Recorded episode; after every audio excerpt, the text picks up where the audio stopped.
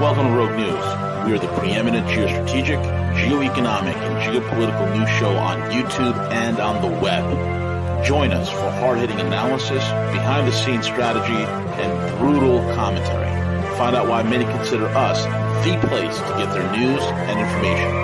Check us out, at roguenews.com. Follow us on Twitter at Real Rogue News, Facebook, and most of the popular podcasting apps. Most of all, remember to subscribe, like, comment, and share.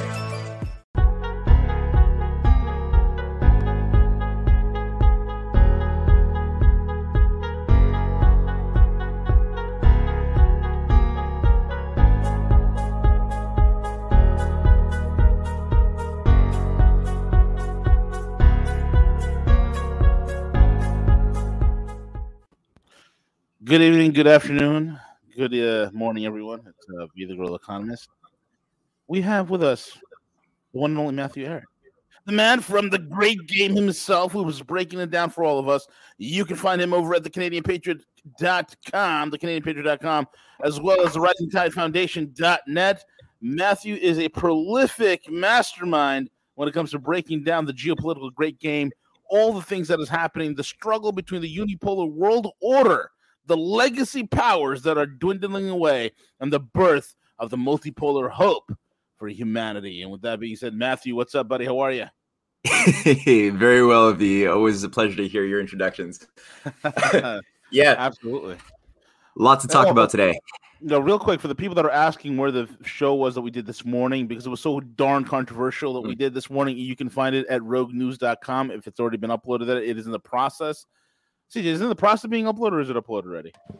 Yeah, it just has to be carried over. So it's up on okay. up on Vimeo, and they just have to put it on the site. So it'll it'll probably be I'd maybe say this afternoon a little bit. Sure, awesome.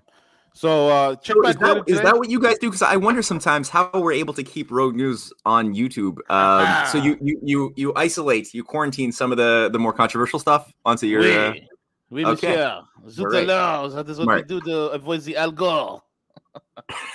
Matt, uh, this morning Very we good. had a hell of a. I don't know if you saw this already, man. I got to post it to our our COOF panel that we have going on in Telegram, right? Um, did you see the German scientists and what they put out? It, it, no. it was uh, put out today. Um, this afternoon was in, in, Germany, which is our morning time, and um, it is a, a, a molecular scientist from Germany a couple biologists, and they literally took uh, residues uh, and biopsies from people who have died from the jab. Uh, put it through uh, testing, put it through uh, spectrometers, put it through uh, light microscopes, and the, the the things that they saw. Literally, bro, you see like what looks like. Of course, there's geometric objects that you can see in there. things that are moving Okay, things that are moving, they're not supposed to be moving in a liquid mm. suspension, mm. but they're moving. They're geometric shapes, okay, that are in sharp right angles moving within a liquid emulsion. And on top of that, when the uh, spectrometer uh, view uh, uh view is you know uh, intensified, you can see the crystalline lattice structures, which literally looks like circuitry. So it's like a, an electron microscope that they're utilizing correct. to to correct. Okay to get into it, and and and they got the biopsies from uh, cadavers that have died. Okay, so you can understand the lengthy paperwork that was entailed in order to get that. They've compiled all their studies. They've done hours of video, hours of of uh, clip. I mean, thousands of clips, and uh, they're submitting this for peer review. But before they submitted it to, to peer review, they wanted to go public with their findings, lest they submit it quietly for peer review, and then it gets buried and nobody hears about it. So they went public with it first, uh, and then they're they're submitting in uh, for uh, peer review. And they're also in contact with uh, uh, several health ministers in Germany right now, uh, and it's pretty interesting that um, hot on the heels of this, the what is the large pharmaceutical company starts with an S? so Sanofi Sanofi is a major European pharmaceutical company. Sanofi? Yeah, they just Sanofi just announced that they are canceling their mRNA vax. Inter- I'm not saying there's a correlation here, but that mm. is also pretty interesting. But Uh, yeah, I, I, Matt, I'll send you the uh, link to that video. Uh, the, yeah, the, please do. It's, it is the best three hours you'll ever spend in your life, and I sat there and my you know, absolutely slack jawed because it's not a bunch of guys from Billy Bob's Conspiracy Corner. No, these are yeah, yeah, published micro molecular biologists, peer reviewed work. These are scientists who have their professional reputation at stake. Published works. Everything they've done has been recorded with chains of custody, the whole nine yards. Uh, incredible, incredible. I I will certainly watch that. Um, yeah, I, I, mean the amount of control that they've been able to exert onto the uh, the narrative. Um, you know, I up until COVID, I, I got to admit, I, I was a little bit naive when it came to the whole um, politicization of medicine. It's something that you sort of know about, but you don't really. My my focus was was geopolitics, history, you know, and and, uh, and these things were were were my comfort zone. Um, and you know, if if somebody had asked me like, "Hey, are you going to get a vaccine?" Uh, you know, for this or, X Y Z reason, I, I, probably would have said before 2019, "Yeah, yeah, sure, do that." And uh, this has been a bit of a, an eye opener for me. This whole process, uh, as as many people I think have gone through a uh, a giant bell curve of uh, a, a crash course of discovery but the amount of on the one hand opacity and secrecy i, I just watched the um, you know the Project Veritas series that's currently being being unveiled with insiders and whistleblowers. It began with the uh, the nurse, the mother of James O'Keefe, who uh, I mean, she did it right. You know, she knew that she wasn't going to be a part of this human experiment, um, but decided that if she wasn't going to get the jab and she was going to lose her job, she was at least going to do it properly and film every bloody conversation she had with doctors and and fellow staff, um, every chance she got.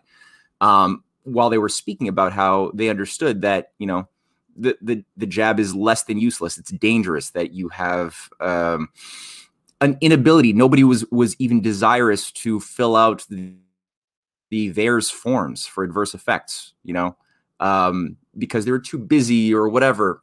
And and there's so many other nurses that have like blown the whistle and, and done it right um, on Del Bigtree. Uh, he just had a, a one hour interview with another nurse in New York who did it the same way where she's like, I'm gonna go, I'm gonna do this properly and go with a bang. Yeah. Um, and uh, and again, recorded with the administrators telling her um, since she was doing, she was filling out all of the VAERS forms of all of these people coming in with a whole variety of uh, of all sorts of problems that were never anything one would would have expected to to encounter with it with a vaccine. Um, she was doing all of this work herself, and uh, and she got in trouble. And the administrators of the hospital had called her uh, to to give her the you know to to grill her and uh, put the leash back on her. And she'd recorded all these conversations, and they're basically telling her, "We have to tote the party line. Like that's our job. You know that, right?" And they forbade her from from filling in the reports. So I mean, nobody is doing, or very few people are actually going through the trouble of spending, you know, 30 to 30 minutes to an hour filling out these giant adverse effects reporting system reports. They, she didn't even know about it. Most people, she said, that she talked to in the medical profession didn't even know about VAERS. Um, even even going into the beginning stages of this rollout of this experimental uh, mRNA gene therapy, uh, they just don't know. They weren't briefed on it, and they're certainly being discouraged from filling out these forms um, from the top down way. And on top of that, you have things like, you know, um, law, actual laws have been passed early on in the early stages of this so-called pandemic from here I live in Quebec. The Quebec and Ontarian governments um, forbade doing autopsies on people who had died of COVID. So it's written on the paper that they died of COVID, but it's illegal to actually conduct autopsies for the vast majority of these people. So you can't verify, you can't do what these scientists have done and actually like break down exactly. what the hell is going on inside exactly. of them. That's what makes it so incredible. Here's one of the pictures of the structures that they were able to pull up under the spectrometers. Oh, you that's weird. For yourself, it, dude, it's incredible. It's incredible. All right. Now are they speculating on what this what this might be? What's the active agent? They they don't know as of yet. I mean, this is uh this hmm. is uh, lack of a better word, not to even sound conspiratorial. This is like satanic and otherworldly in terms of uh, of what this is. Let me show you another pic real quick. This is what was floating around. Uh, give me a second. I'm going to pull this up. Um, hmm. Okay. Uh, go, uh, hold on, Sage. Um, all right. They, they, they showed this image. Oh, you're right there. You see that? This is thing is floating around in the solution. It's moving across the video screen. Okay, it mm. look at that sharp right angle, and it's and it's double reflective. When it's double reflective like that, when it's refracting light in such a way, it is showing that it is inorganic. It's inorganic. It's metallic. Okay, now mm. watch this. I'm gonna pull up another one for you. Um, and then when they zoom in a little bit closer,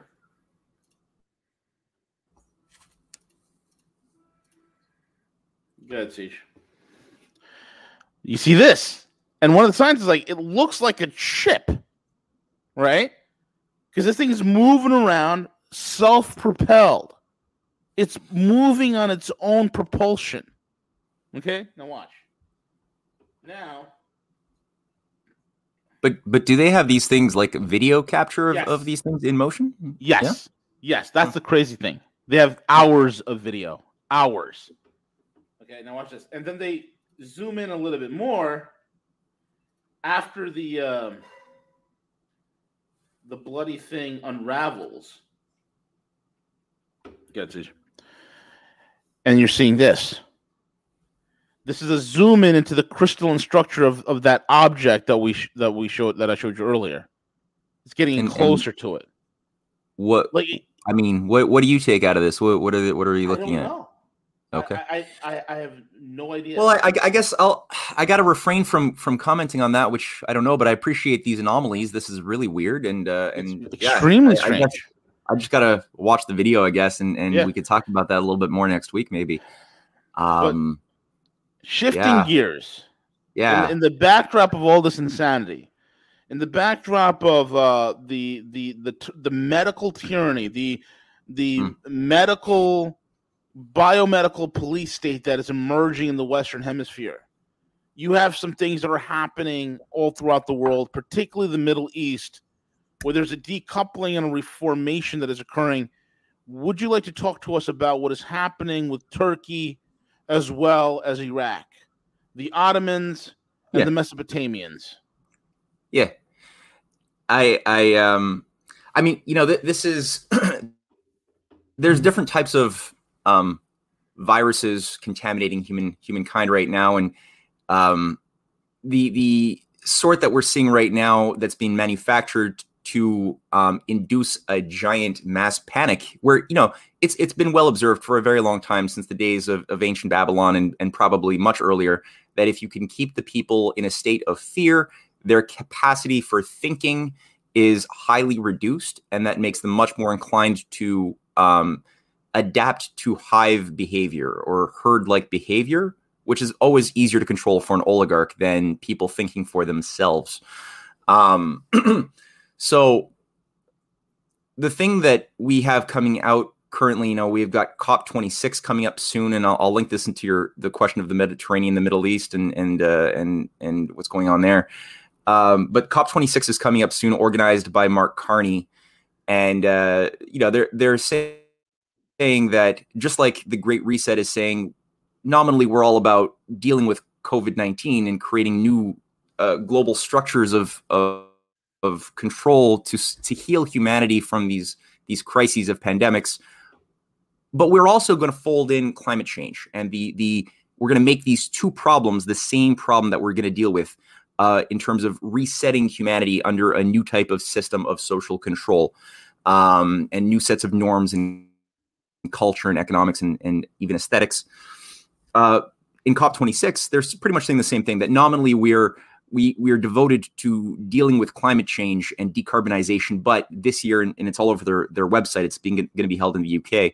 Uh, we have to also fold in uh, COVID nineteen and uh, and deal with two sides of the same problem. So it's it's always been the same chimerical make believe uh, monster that's been created, whether it's man made climate change um, caused by CO2 or whether it is um, this pandemic caused by um, a very, very ambiguous virus that people can't even seem to properly isolate, let alone uh, deal with as far as creating um, a vaccine uh, for this, which is not really a vaccine at all, as far as what we see coming out of the Western nations.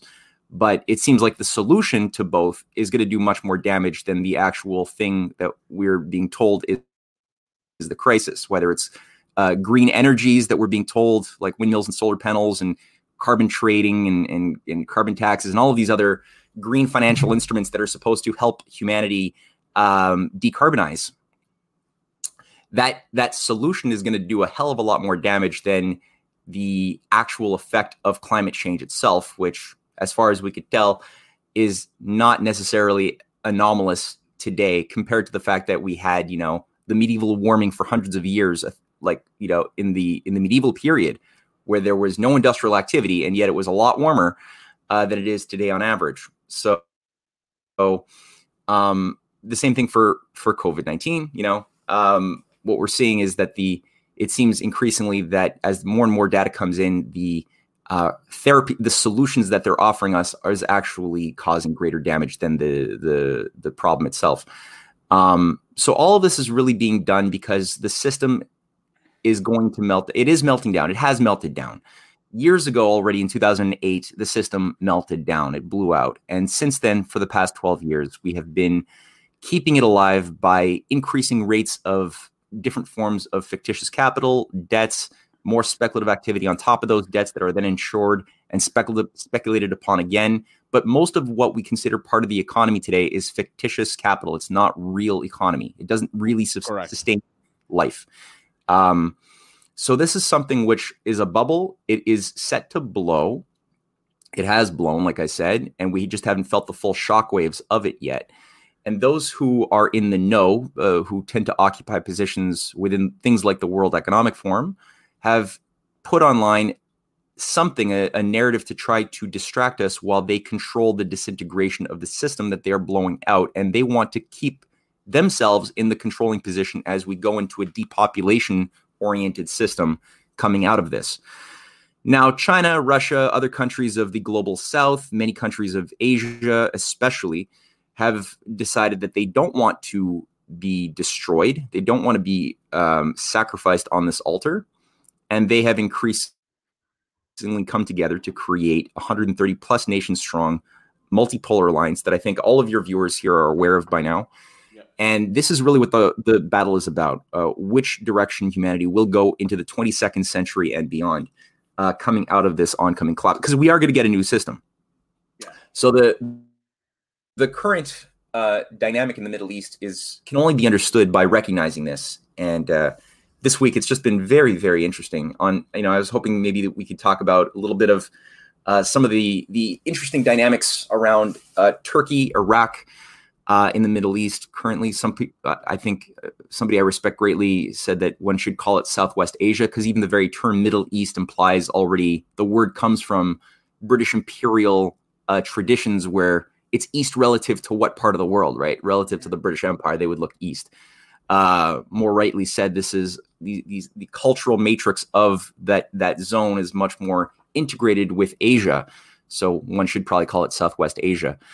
Um, Let's do it. Southwest Asia it is. Southwest Asia as of now. It's inaugurated. Okay. Everybody listening, like Southwest it. Asia, not Middle East. Um, so this does tie into the COP26 fight as well. Um, but Turkey, right now, you guys heard that uh, Erdogan is going to be meeting with Putin uh, tomorrow, right? In uh, Moscow? Yes. So it's going to be like a full day. Yeah. It, that, that, that's going to be huge, and and uh, uh, the, the the the organization handling the crash test dummy in the White House is having an absolute conniption fit all, over it, man. Yeah, it's, it's, it's interesting, and it just shows you the the, the amount of, of self contradiction of the system. Now now Turkey has nominally been playing a pretty negative role uh, for much of recent history in terms of uh, inflaming the situation in the Middle East, especially since the regime change really got underway. Now now, this just shows you how much the system, which tries to have absolute control, actually is incapable of controlling anything it wants to. Turkey was earlier on uh, integrated into NATO. They're sort of the, the loose cannon of NATO under uh, Erdogan. It is a um, a zone which was utilized heavily to support the growth of ISIS and ISIS affiliated terrorist groups um, within, and pretty much most of, which occupies most of the the Free Syrian Army. Um, it was utilized heavily under Operation Sycamore, that was created in 2012 to uh, not just overthrow um, Syria, but also was utilized earlier in the case of Libya uh, to spread the um, various logistical support, massive amounts of weapons. Operation uh, Timber Sycamore was originally uh, U.S. and European countries that were giving billions of dollars worth of weapons through Turkey and also Saudi Arabia into the hands of various um, militant Islamist groups. Um, even now, uh, you know, Turkey's Turkey occupies one of the most controlling positions with 60 observ- uh, observation stations and yeah. something like 20, 29 military inst- installations in Idlib, which is sort of the only zone which uh, these terrorists still control that are utilized in the operation to overthrow Bashar al Assad. So Turkey has been complicit in this. Now they're trying to walk two worlds. They're trying to, on the one hand, both um, keep their current dream of having in the new world order a um, a certain form of a caliphate, a certain uh, jurisdictional empire in that entire region, which has been the dream to revive an Ottoman Empire in the minds of some people around uh, Erdogan. But at the same time, they could see that on the one hand, you know, NATO is is is a defunct institution, the European Union that they were trying to integrate into. They were trying to, you know, restructure their whole economy for many years so that they could qualify for integration into the uh, into the euro and into the European market, uh, the European Union. That is a sinking ship that they are realizing they don't really want to be a part of anymore, and they see where the wind is blowing. Now, it's it's weird to think about because up until recently, um, you know, you had things like the uh, Turkey wants to increasingly be a part of the what's called the uh, what, what is it called the uh, uh, the Middle Economic Corridor. So the global South, right? There's something that is very synergistic with the BRI. Huh? Mm. You said uh, like global South. That? They want to, uh, you yeah. know, be a part of the the whole global South and and the GCO and all that.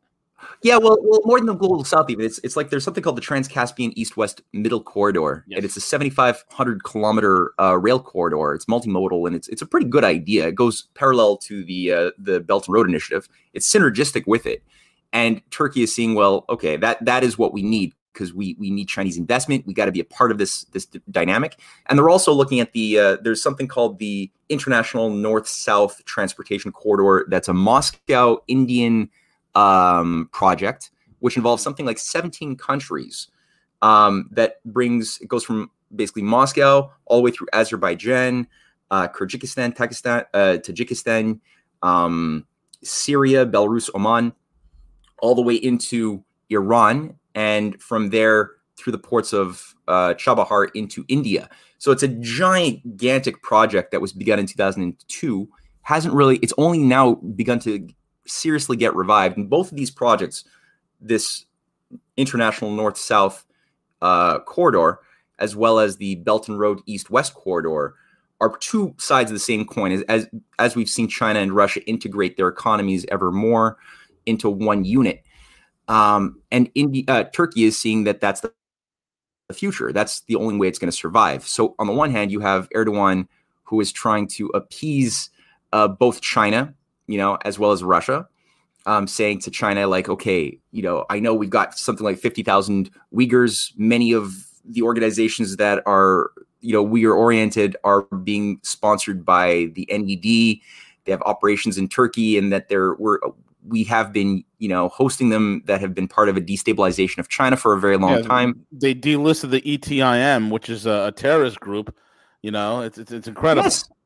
Yeah, exactly. The the uh, America's the like ETIM uh, is great, it's wonderful, and and who's been fighting with ISIS in, in Syria? ETIM. Yeah, yeah, yeah, the, yeah. Uh, the East Turkmenistan, uh, yeah, uh, movement, and exactly like these are these are radicalized groups that have been fighting alongside ISIS shoulder to shoulder for a very long time, and have been conducting terrorist activities in China. China's had over a hundred uh, various terrorist activities conducted by these groups. That's what they, that's in their own border. There's there's they share a border with Afghanistan as well. They've cut their teeth there too, and Turkey has been hosting a lot of them. And so on the one hand, you know, you have Erdogan trying to say, okay, we're sorry for doing this, and there's been over the last couple of years, uh, Erdogan has been saying, okay, we won't allow these groups to say anything bad about China anymore. We're really sorry. But then on the other and and also um, there you see signs of a, an internal fight within Turkey, right? So somebody somebody very powerful within Tur- Turkey allowed for the head of the World Uyghur Congress, who is based in Germany, to have the ban on their return to Turkey because they've been banned for ten years. Somebody said, "Okay, we're going to lift the ban. They're allowed to come back." This was like three weeks ago. So this guy got immediately on the plane, landed in Ankara, and was told immediately at the border of Ankara that no, I'm sorry, uh, you got to get back on the plane, go back to Germany. You're not allowed to be here. And uh, and so again, there's there's a fight back over what direction Turkey will go in in that area, and also in terms of Russia, like you know, up until 2000 was it 15 November, Turkey was was playing a very violent one-dimensional role in supporting the overthrow of Bashar al-Assad with no resistance to the point that they even in, in November 2015 shot down the Russian jet, which killed one or two uh, was it two Russian soldiers. Yeah. Um, and blamed the whole thing. This this almost started World War III because keep in mind Turkey is part of NATO. NATO has an article, a collective security pact, and if one part of NATO gets into a war, the entire group, the entire organization has to back them up. That's 29 countries. Um, so that resulted in, in nearly global hell on earth. And immediately, not immediately, but within months, Erdogan realized how badly he messed up and gave a, an open letter of apology to Putin saying, I'm so, so sorry. I'm so sorry. I'll never do this again. Let's work together. and uh, what happens? Two weeks later, this is, uh, geez, what is this? This is, I think we're talking June 2016. By July 2016, just a couple of weeks later, coup d'etat is launched to overthrow uh, Erdogan. Erdogan, yep, the July 15th coup. Exactly. And yeah. and this is all being run by the CIA, by the Gulen networks. Fethullah Gulen was one of Erdogan's former al- allies up until a certain period in 2002, 2003, when uh, it became, you know, he basically realized that this guy was completely vying for control of Turkey and did a bit of an anti-Gulen coup, kicking Gulen out, and Gulen got uh, a nice, nice, gigantic estate, sort of a manor and a, a weird compound. In Pennsylvania in Pennsylvania. Yeah, exactly. Right, uh, where he runs. City of brotherly love. It, and it's a weird weird thing, right? Like it, it's labeled as a as a progressive, free market, liberal branch of Islam, but with these strange. It, it's a, it's got a media empire. It's got religious groups and religious schools all over the world. Tons of them still in Turkey. Uh, that's all affiliated with this old eighty year old guy, um, who's this guru it's very strange. I, I still have to get my mind around it a little bit more, but it there was this sort of underground network of thousands of his operatives, of Gulen's operatives and devotees embedded throughout the military, throughout the bureaucracy, the deep state of Turkey that was unleashed on a trigger to overthrow uh, Erdogan. So, how did Erdogan survive that? Well, Erdogan survived that because partially, um, in a large measure, the Russian intelligence pretty much gave him forewarning that okay, we got this information that this is going to be sprung on you, so make the appropriate measures now while you can, which gave him the sort of the time needed to get on a on a helicopter, avoid getting killed, and the coup was suppressed. Yep. Now, I mean, I think that just was a bit of a wake up call for Erdogan, who then was reminded how expendable he actually is within the great game and how fragile his position is. I think he was he got a little bit into a god complex before that. And oh yeah, he thought he was the resurrection of Salahuddin, man. yes, he did. He did seem to do to believe this, and even to this very day, you know, like he's still playing this weird double game where there's there's definite there's groups that he is I don't think he seems to be so much a part of them. He seems to be against these more radical groups, but he has to appease them. They're very powerful structures. They're not necessarily part of the Gulen networks that are very powerful within Turkey, that are doing a lot of the biggest uh, support for um, the various Free Syrian Army and other, uh, what's the other group? Uh, Hayat Tahrir al Sham, which is sort of the new name given to the remodeled ISIS. That's again based in Idlib. Um, so there's there's these he's accommodating these things. He's even provided uh, fighters from the the Free Syrian Army to uh, Azerbaijan last year when they were fighting. They conducted this weird little mini war against Armenia. Um, he supplied a lot of these uh, radical fighters. Uh, also to Libya, where there's a Muslim Brotherhood controlled government there. He supplied a lot of the he provided the transport to these groups uh, to so that they, they could help fight alongside and suppress any type of resistance groups inside of Libya. Um, so you know he's he's again walking two different worlds, and it's it's weird, but you have to realize that he really needs he needs to be a part of the north south transport corridor and he needs to be a part of the belt and road initiative. These are yeah, two things that he needs to be a part of which is why I'm, he's working so hard to try to appease russia and china. Yeah i mean um, he either has to do it or him and turkey is finished. Yes exactly and so he's he's walking a, a really complicated uh, path right now. And i don't know what's going to happen when he meets with putin. Hopefully they come to some very solid arrangement on because as of now the reason why he's meeting partially with putin is because turkey failed completely their part to fulfill their part of the astana agreement which was to differentiate who within idlib which turkey largely controls who within the idlib are moderate rebels versus uh, terrorists. He, they've avoided it partially because there are not very many, if if I don't think there are really any moderate rebels in the uh, interim government region of of the Free Syrian Army Zone of Idlib. But so they not only failed on that, but they also um, have allowed for um, these various terrorist groups like uh, HTS to attack Russian patrols, uh, which escalated over the last couple of weeks, and Russia has had to fight back um, heavily. So on the one hand, so you have that. Turkey doesn't necessarily. Turkey can easily be bypassed from both of the the Russian Indian uh, transport corridor development zone. There's no guarantee that this is going to go through Turkey. There, you know, so they want to be a part of it, but it could bypass them. They, also, the the Belt and Road could bypass much of Turkey too. Their middle corridor, which relies on Chinese investment, as well as many of their ports and and bridges and other big projects that Turkey wants to build and should build, but they all rely on on China that can be bypassed. And increasingly, Turkey is, I think, realizing that since Iran has come into the Belt and Road Initiative with the $400 billion uh, agreement with China, which largely hinges upon a model called oil for construction. So China is investing massively in construction investments for energy, transport, other forms of hard and soft infrastructure for Iran in exchange for highly discounted oil from Iran in, in exchange, right? Over a 25 year deal. Now, this has brought now a new dynamic to Iraq, which is on Iran's border. Iraq has also been walking two different worlds. You had a, uh, a government there in the form of uh, Al Mahdi. Oh, I saw somebody said that Erdogan has to behave if he wants more S 400s. Exactly. Exactly. Whoever, Ra- Raven 6 that's right. That's another thing that that um, that Turkey had to agree upon after after apologizing to Russia for for shooting down the Russian jet and and dealing with their own near coup.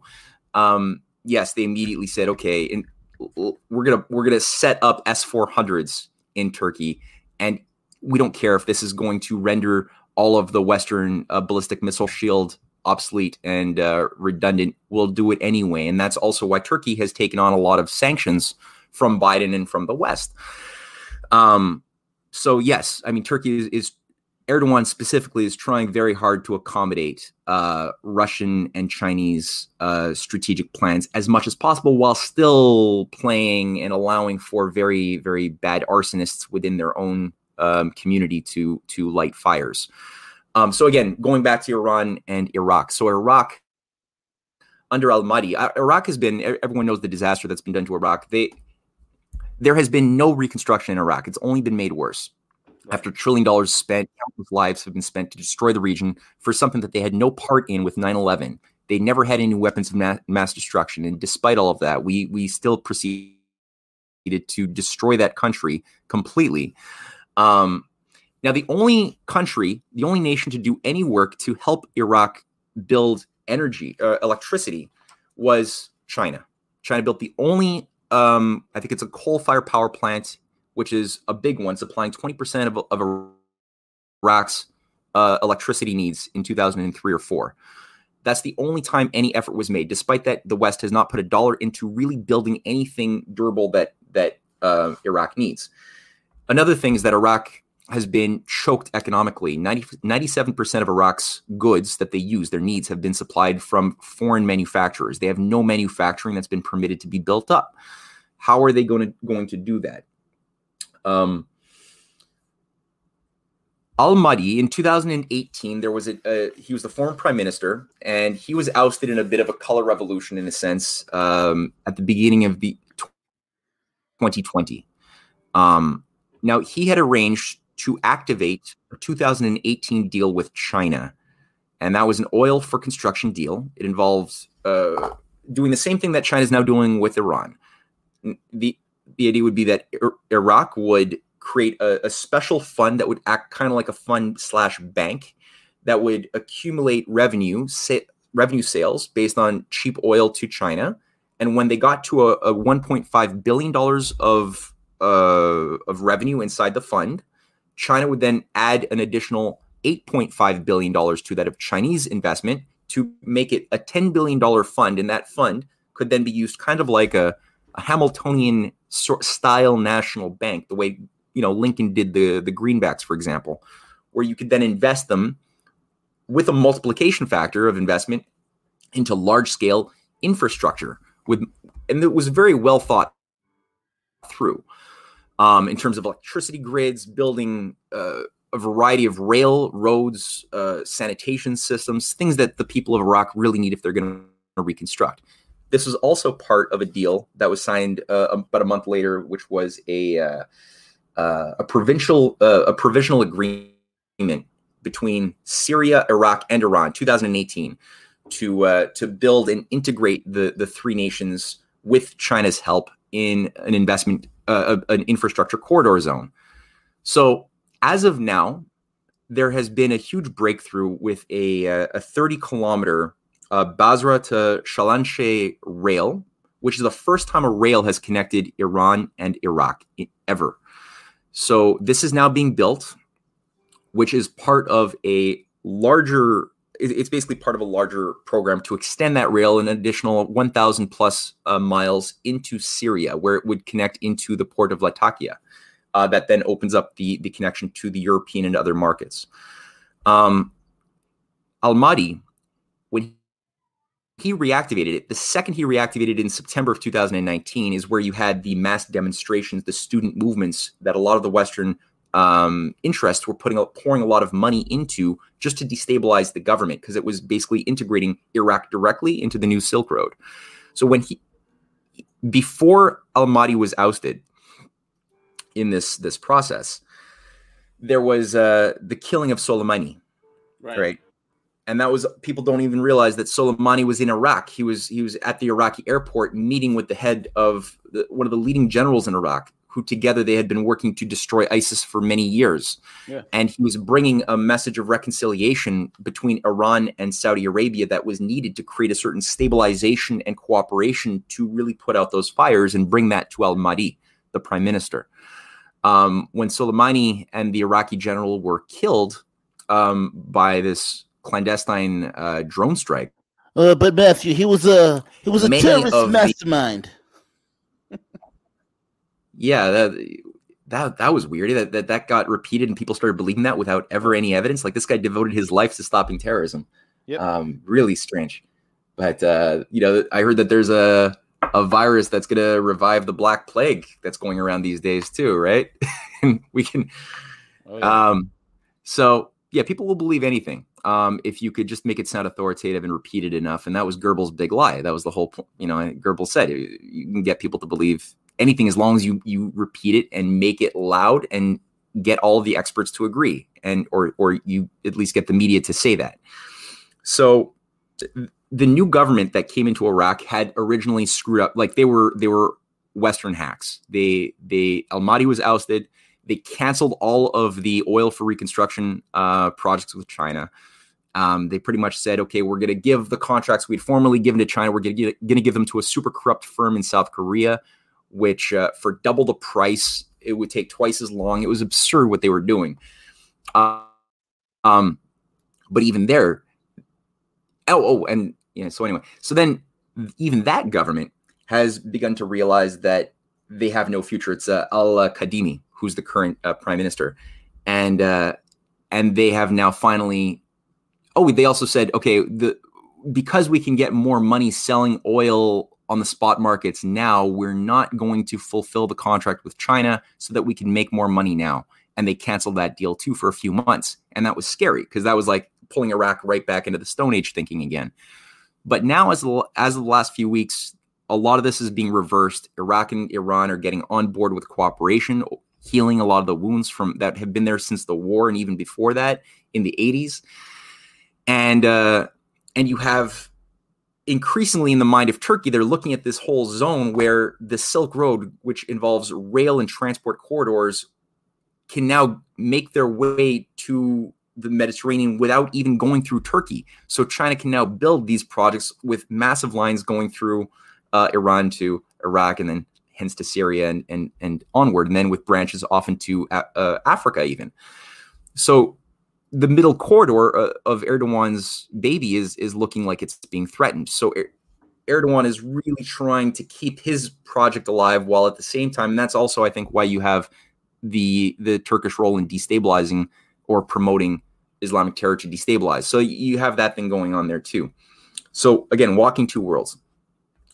Uh, somebody asked, both of them can win. I mean, both Iraq and Turkey. Turkey can have their middle corridor. Iraq and Iran should have their corridors as being all different branches of the Silk Road. Um, everyone can benefit because the point of this isn't a zero sum game. You're not just taking wealth from one area and moving it to another the way that our system in the West is configured and has been run for a very long time. Theirs is about creating long term projects that increase the size and quality of the pie as a whole. So you can have many people, you know, Egypt can still win, despite the fact that you're going to have these land corridors that are going to bypass the, the Suez Canal or decongest the Suez Canal. You're going to still have so much more increased activity over the long run in trade and goods by the creation of new industries and new markets that the Suez Canal will also benefit. It will also increase its traffic while the land based routes are going to increase their traffic. Um, so this is a way of thinking about growth is good. And this is something that th- those running COP 2026 uh, or steering the World Economic Forum, they despise this idea of growth because they want us to be convinced that growth is always purely quantitative. It just means more. It means more suppression of the earth. It means more pollution making machines called babies that just create more destruction. So, growth in the definition of growth from the mind of an imperialist um, is really just like a cancer or a virus taking over a host they don't have an idea of the human soul, the, the, the, divine spark of reason of human beings made in the image of God that can discover the laws of the universe that God created and then apply them to make life better for ourselves. Uh, they don't have that idea. They hate that idea. So this is the only way to properly refute that. And I think that even going into uh, Europe, we have something similar. You know, like right now, Germany and France are the two countries in Europe that could feasibly uh, have the most to gain by being a I mean everybody would have a lot to gain by being a part of the Belt and Road by letting go of the unipolar uh, monetarist cult that's collapsing. Um, Germany has been probably the most able to have its own say because it has kept its Mittelstand, you know, its small and medium industrial firms um, from completely being destroyed as most of the West has permitted our, our our firms from being you know annihilated under globalization. Now, uh, Germany has been able to use that clout, and that's also why it sustains. It's, it's you know the, the, whole euro is being sustained by in mar- large measure the real values created by Germany. Correct. Um, but they and have they, been able. They also happen to hold seventy percent of French debt on top of that. I didn't know that. Yeah, the, huh. Germany is the biggest holder of French debt. Hmm. Okay, yeah. See, and, and they've been bailing out. That's why people say that Germany's been bailing out the the rest of the countries. They do yep. take the biggest burden in that sense because uh, they have the most to lose as well. Of the whole euro tanks, they're the ones who can who can bail it out. In the same measure, and that also gives some sadomasochistic elements within the German um, technocracy. Uh, some very sick impulses to demand austerity and pain on debtor nations, like especially in Greece, we saw this, and Portugal and Spain at various right. times. Um, but you also have this this other element, just like in Turkey, just like in Iraq, that wants to survive, and this is where you got the every country has their sort of two opposing dynamics, right? The deep state depopulation agenda, and then something genuine within various countries and civilizations that also uh, want to have a future. So on the one hand, you know, you have the COP26 dynamic in Germany, which has forced Germany to shut down their nuclear power reactors, which will be de- decommissioned by 2022, um, to decarbonize by shutting down their thermal reactors, which has resulted in a in a completely absurd situation where Germany has been increasingly forced to get that that now lost energy from somewhere. Where are they getting it? From Czech Republic, from Romania, from Poland, uh, coal power coal plants, which has resulted in 70% increases in CO2 overall, which again, and then they're blaming static- and then they're blaming Russia for the shortages of energy. On top of that, a bunch of morons. And they're doing that, right? But then again, Russia has also just so the, these these oligarchs trying to carve out the transatlantic community into a little cage. They've been trying to break our relationship in every way possible from Russia and from China. But yet, despite that, Russia has still been supplying Europe with, I think it's 60% of Europe's energy needs have been supplied even before Nord Stream 2. Um, and France and Germany together make up over half of that. Um, so increasingly, Germany realized, well, we're going to be killed, we're going to be destroyed if we keep on going with this green energy program the way we've been given it um, by these technocrats. So they have in- increasingly said, okay, we're going to go our own way. And they played a very important role under Merkel for the last few years to push through the the Nord Stream 2, which is now finished. It's going to double the uh, flow of crude and oil and natural gas from Russia uh, through Ukraine to Germany and other European countries. So this is this is a very important thing. It, it ties Europe's economic destiny to Russia ever more. Um, that is vitally important and also several of the, I mean, a lot of the people within Merkel's party, which has now fallen out of power, um, but several important people, including uh, Peter Altmaier. Um, there were uh, there was the uh, I think it was the finance minister as well uh, last year. Uh, the but there's been a lot of weird deaths, right? I think we touched upon this a couple of weeks ago, but um, not only did you have the German ambassador just a few weeks ago who died mysteriously after two weeks of being set up in Beijing, who was a great friend of China and a big proponent of getting Germany to work with the Belt and Road Initiative. So he died the same day that Peter Altmaier, the uh, the economics minister um, of Germany, collapsed during a speech and was sent to a, a hospital to the uh, emergency room. And uh, right at the beginning of COVID in March 2020, um, I'm forgetting his name all of a sudden, but you had another German minister of uh, of finance who supposedly committed suicide. Who uh, they found his body uh, on some train tracks, and they said he couldn't handle the stress of COVID, and thus he committed suicide. So you have definitely a lot of signs. We don't have smoking gun evidence, but a lot of signs that there are strong messages being sent to these various figures within the German political class to say, get stay in alignment with the the war plan, with the you know the the breaking yourself off of China and Russia. Um, we don't know what the new government is going to do. I mean, the new government is full of Greens. It's full of the uh, you know the, the the left organizations of of, uh, of Germany, the SPD, the uh, Social Democrats, um, who have been playing a much more uh, virulent role against Russia and China, and also the F- FD- FDP as as well as its coalition government that will be forming the, over the coming months. We don't know what type of clout they're going to have. The Greens are completely fanatic about NATO these days. They used to be anti. They used to be like a, a resistance party. That those days are over. Um, so we don't know, but Germany definitely has these different characters uh, to it. Um, it needs it needs the only way it's going to have a future is if it, it works with Russia over building these these different hydrogen projects, uh, which is part of Russia's northern uh, investment strategies. It has to work with the BRI to build rail uh, and other infrastructure. It needs China's investment because right now as well, if you're part of the European community, according to the Maastricht agreements of 1992, anybody who is part of the euro is not allowed to control their own credit. You're not allowed legally to have more than three percent debt of your GDP. Um, that massively constricts any nation's ability to have a national banking institution in their own country to invest in large scale infrastructure. China doesn't have that problem. Back in the day when we were still building things after World War II, we didn't have that problem. There were no such beliefs that you have to maintain mathematical balanced budgets. Um, you could take out a big debt if you have a big project, knowing that the big project that will be done in 10 years will pay for itself if it's done correctly.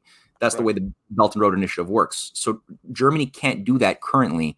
That's why it needs, and every country needs to break out of this by acquiring Chinese investment into large scale infrastructure. And increasingly, as they develop that and rebuild their economic sovereignty, their, their full spectrum industrial base, then they could begin to actually have a say in, in breaking out of the European constraints, the European Union or Eurozone constraints, and developing national banks. Um, same thing for North America, too. You know, I, I just wanted to end this little presentation here on um, how a lot of this is expressing itself in North America. Because here too, you know, under Biden, we have an acceleration towards the Green New Deal. We have um, a push to try to green the United States completely in a way that involves also shutting down nuclear power. So, I mean, in New York, they just signed what's called a historic deal. It is the biggest deal to export Canadian hydroelectric power which is going to supply something like 20% of all of New York's uh, energy needs, so called. Yeah. They're going to um, most likely take down the Indian Point nuclear power plant that's been powering oh, yeah. much of the Hudson Valley, much of the you know southern New York yeah. state. And you, people are going to see their energy prices in New York skyrocket, man. Big time. Skyrocket. Big time. And and I mean, it's it's the most incompetent thing to do. They so they're they're shutting down their oil and or they they're saying that they're going to shut down more and more oil and natural gas uh, plants that are again a, a, big part of the energy basket of New York in favor of windmills and solar panels. The that nuclear plant is going to be shut down as far as the current eject. They, that could be reversed, but as of now, that's going to be shut down. As you said, um, this will result in unstable, expensive energy, and so just like Germany was induced to shut their their uh, nuclear and and other dirty energy down they're now realizing well energy prices have have quadrupled it's unstable and they had to now import energy from from abroad. So too is this happening now in canada where uh, hydro quebec which supplies i mean you know 90 percent of quebec's um, electricity comes from hydropower largely due to the wise decisions made in the 1950s 60s and 70s uh, to or, organize ourselves in there's a lot of water waterways a lot of a lot of flowing water and wherever there's water there's potential for for power. Um, so we did that in the past. We built a lot. And i think something like yeah. So now we're going to start sending um, something like 10.4 uh, tera terawatt uh, hours uh, to new york. That'll supply 20% also massachusetts um, we'll get another uh, 640 million dollars of, of Quebec hydropower because Massachusetts is very green and they're they're also being told to shut down their economy, so they need to get something from somewhere. So it's got to be from Canada, if it goes through. Even I mean, a lot of the environmental movements are so extreme that they're even saying that building the uh, building these these uh, connections uh, are going to disrupt the ecosystem so much that we're not going to let that happen. So they they're just going for full dark age policies and the whole thing is insane. Because on the one hand quebec is not actually building anything new. We're, we're only getting money for this. Um, we're it's not being used for building any type of large scale project or anything like that. It's literally that money is just going to be going back into sustaining the bubble. Um, new york massachusetts new england are not benefiting by this in a, in a serious way. They're not building anything uh, genuine. So this is also um, you know, it's it's a it's it's an orientation free energy policy. If you go back the way this should have been done is when you look in the 1950s and 60s when Quebec originally built its electricity grids, its its hydropower, these gigantic dams and there's dozens of these massive dams. This these things took 5 to to 15 years to build each one, sometimes longer and it was done largely when the United States was not yet recolonized. It was done at the time that you had people like Franklin Delano Roosevelt, um, John F. Kennedy. Was a well, while you still had a fight by American nationalist uh, leaders um, who were actually protecting the Constitution, you had similar people in Canada who were able to, even in British Columbia on the West Coast, um, as well as here in, in Quebec, who were able to utilize the support of their their like-minded um, political you know collaborators in the United States to build their programs. Meanwhile, you always had this parasite within Ottawa, which was run out of the Privy Council office, that was always trying to destroy and subvert the development of these big projects. That's always been there. Um, so in those days, the orientation was to completely develop the Arctic and to utilize, you know, to, to also develop with John F. Kennedy. John JFK had a program for continental water projects to to build not only hydropower but also water programs, all for uh, the East Coast, as well as moving water from British Columbia, the Arctic, into down into the continent, uh, you know, into Texas, into Calif- throughout California, into Mexico. These are projects like the North American Water and Power Alliance, which JFK was pushing, as was his brother directly.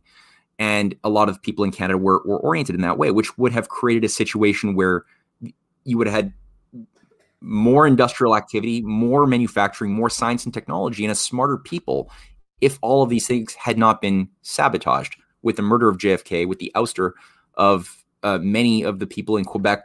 Like at the time, you had, you know, the the the, the political party was called the the Union, the National Union Party of, of Quebec, and three of their leading uh, premiers all died mysteriously. The first one, uh, Duplessis, died in 1959 then his his uh, right hand man who took over the party, Paul Sauvé, who is in large measure known as the Martin Luther King of Canada uh, by by his followers, was he died four months later in 1960, and then when the party uh, was reorganized, and this was the the sort of Christian party of uh, the world, th- th- this this part of, of North America, this party had also, it, you know, baby boomers alive today many of most of them in, who've been through this who are french canadians tend to think that it's like an ignorant dark age of of backwardness. They don't see they don't know how to think of anything good coming out of this period when this party was dominant from 1945 to uh, to 1960 but that was when we had the growth of all of our biggest economic projects. We had we had a tripling of university enrollment more than even ontario and we had a smaller population than ontario. Um, so there was actually a, a giant fight for progress and also a fight against eugenics and Darwinism in the school systems. So it was these Quebec uh, Catholic groups that were politically organized and deployed all the all the way through the United States to try to prevent eugenics and sterilization laws. And even the eugenics review of uh, Europe had written that the biggest pain in the ass that they're dealing with in North America to advance eugenics, which was the greatest science of the world, even after World War II, um, were these damned Quebec Catholics that they had to extract from the political uh, structures. So the the death, the the convenient deaths of these two heads of state of Quebec uh, did a lot to usher in a satanic takeover under the form of what was called the Quiet Revolution of 1960 to 65, which is just basically replacing one corrupt, like old guard uh, that were that tended to be more Catholic, and there was a lot of corruption but to replace them with a new breed of uh, technocratic management, kind of like what they did in Georgia under uh, Saakashvili. And under that, this was what Pierre Elliott Trudeau, that's how he became famous, uh, was a, as a driving force of this de- Christianization of uh, Quebec with this color revolution. And things like Power Corps were given greater powers. You know, artificial like little families were were elevated from nothing. Like the Desmarais, Paul Desmarais was like, uh, you know, he he was like somebody who dealt with buses. He, he he rented buses as part of a little company, and they just made him as a little local, uh, you know, uh, controller. They gave him the the helm of Power Corporation, which ran all of Quebec's energy. Um, people like Maurice Strong managed this. You know, the, the the guy who founded with with Klaus Schwab the World Economic Forum in 1971, Maurice Strong. Before that, he was the vice president of Power Corporation under uh, with Desmarais during this period.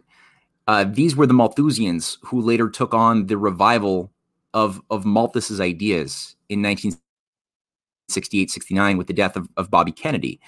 And they wanted to ensure that the, that Quebec would be taken under the control would be become a base of operations for the depopulation agenda overall which is and that that is what ended up happening after the death of uh there was there was one last guy named Daniel Johnson Sr., who was the the the leader of the the National Union Party, who came back to power in 1966, and he was there for two years. He invited De Gaulle to come to Canada, Charles de Gaulle, who was fighting NATO, who was fighting all of these these imperial agendas in Europe, and De Gaulle had a grand design to break the British Empire by creating a world of cooperation based on scientific and technological progress. Uh, he had he had allies in Algeria, in across Africa, um, who were working with this grand design, and Daniel Johnson was a big part of that in Quebec to break uh, the West free of this empire. And so De Gaulle was here for two, for like I think almost two weeks, organizing the Quebecois uh, to be a part of that. And uh, and this was finally destroyed when Daniel Johnson who was I mean, he was he was a fighter for 20 years to build these big dams. And the day he was unveiling the biggest dam that that Quebec had, the Manicouagan 5 dam, that morning that he was set to cut the ribbon, um, he didn't wake up. He died. Um, again, very mysterious circumstances. And within months, Charles de Gaulle was ousted under his own uh, color revolution that was deployed to create a mass mob of disenchanted young people to basically overthrow their government in France, and, and he had to step down. Sort of what happened to Mahdi in, in Iraq. Um, so, and then since then, Quebec was increasingly pulled in under a, uh, you know, within months after that, after De Gaulle steps down, Quebec has a false flag operation that in, was an excuse to create martial law. And you had a uh, what was called, you know, the October crisis. For a month, it was martial law, tanks on the street, and whatever Republican movements were still existent. People like uh, Pierre Laporte, uh, who was a cabinet min- minister and a friend of De Gaulle, and and Johnson, he was killed in that process. He was one of the the politicians who was kidnapped uh, by this RCMP run terrorist cell called the FLQ. But we discovered later on these were all run by the RCMP. He was kidnapped and his body showed up dead uh, a few weeks later.